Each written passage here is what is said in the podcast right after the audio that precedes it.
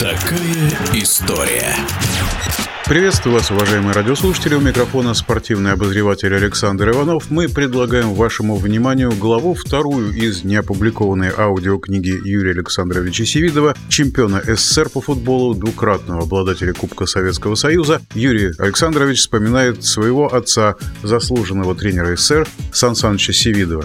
Конечно, вот то, что отец брал меня на футбол, я заразился футболом. Я был поражен. Я впервые увидел в пять лет, когда люди играют при электрическом освещении футбол. Это было на стадионе «Динамо», по-моему, в 47 году. Это было для меня, меня это потрясло. Мы шли на улице темно, и я говорил, папа, а как, как же они будут играть? Темно же, ничего не видно. Фонари, что ли, будут зажигать?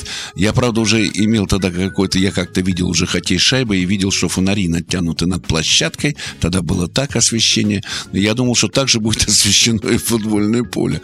Но когда я увидел эти матчи, как они горят и какой свет, я был просто поражен именно этим. Впервые, может быть, не так футболом, как этим. Это было очень и очень интересно. Ну и затем отец, так сказать, чувствуя, что все-таки нога ему играть не даст, начал потихонечку свою великую тренерскую карьеру. Начал он, конечно, с юношей, тренировал сборную Москвы юношей.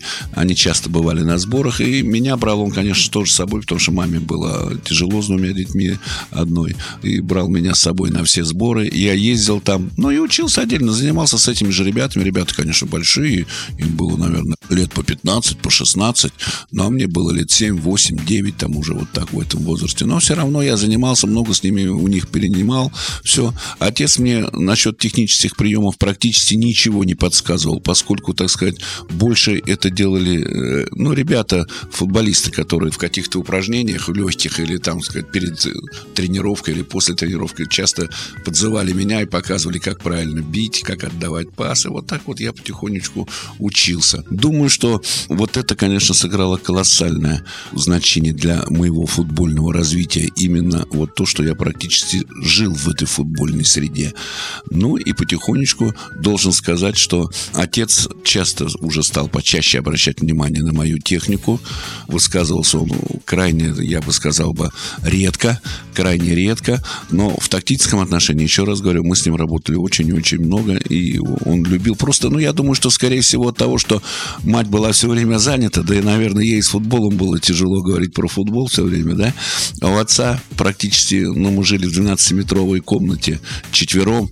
Мы с братом, папа и мама, и, так сказать, приводить туда гостей каких-то еще, так сказать, говорить о футболе просто ну, не было времени. Правда, что интересно, мы жили в квартире, которую мой отец получил от команды Крылья Советов. Была такая команда высшей группы во время войны Крылья Советов Москва. И вот там получили еще квартиру другие два игрока. Мазанов Георгий и Егоров, капитан команды Крылья Советов. И вот что странно, из этой квартиры, вы представьте, это редчайший случай, три семьи жили в этой коммунальной квартире.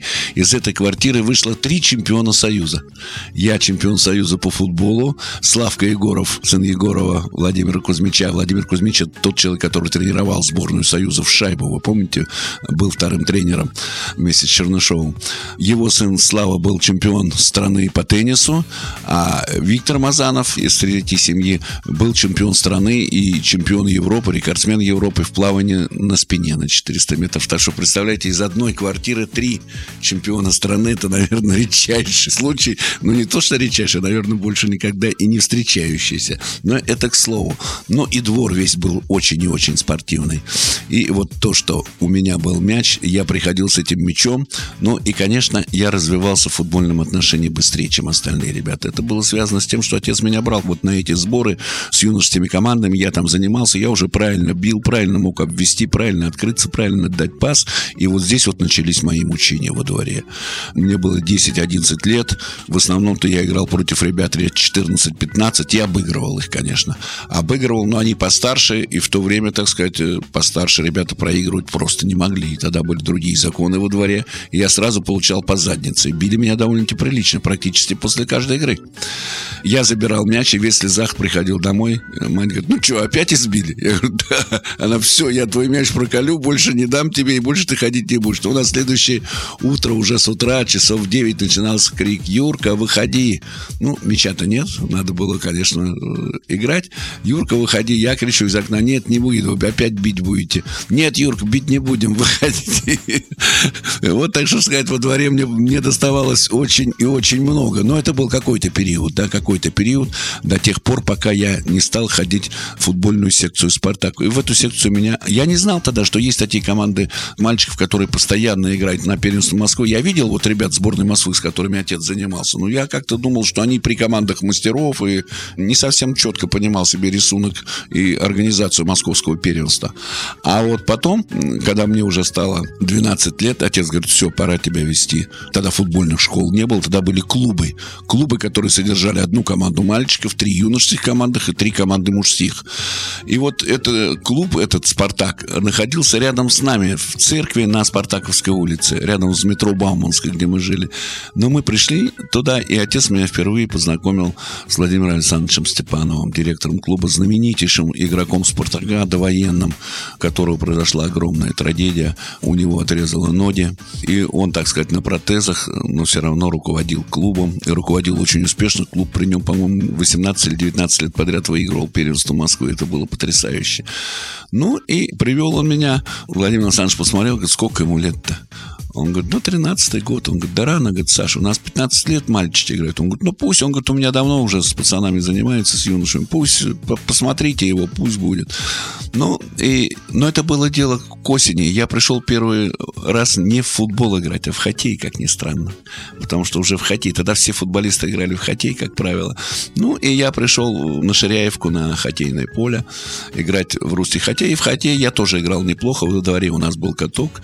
Ну, и начал играть так, что буквально через 20 минут там основной состав мальчиков 15 лет, они тренировались в манишках специальных, и остальных просматривали. Очень много народу. Ну и мне сразу предложили манишку и поставили за основной состав. И вот перед началом сезона, значит, я проходил за этих ребят, несмотря на то, что был на два с половиной года моложе.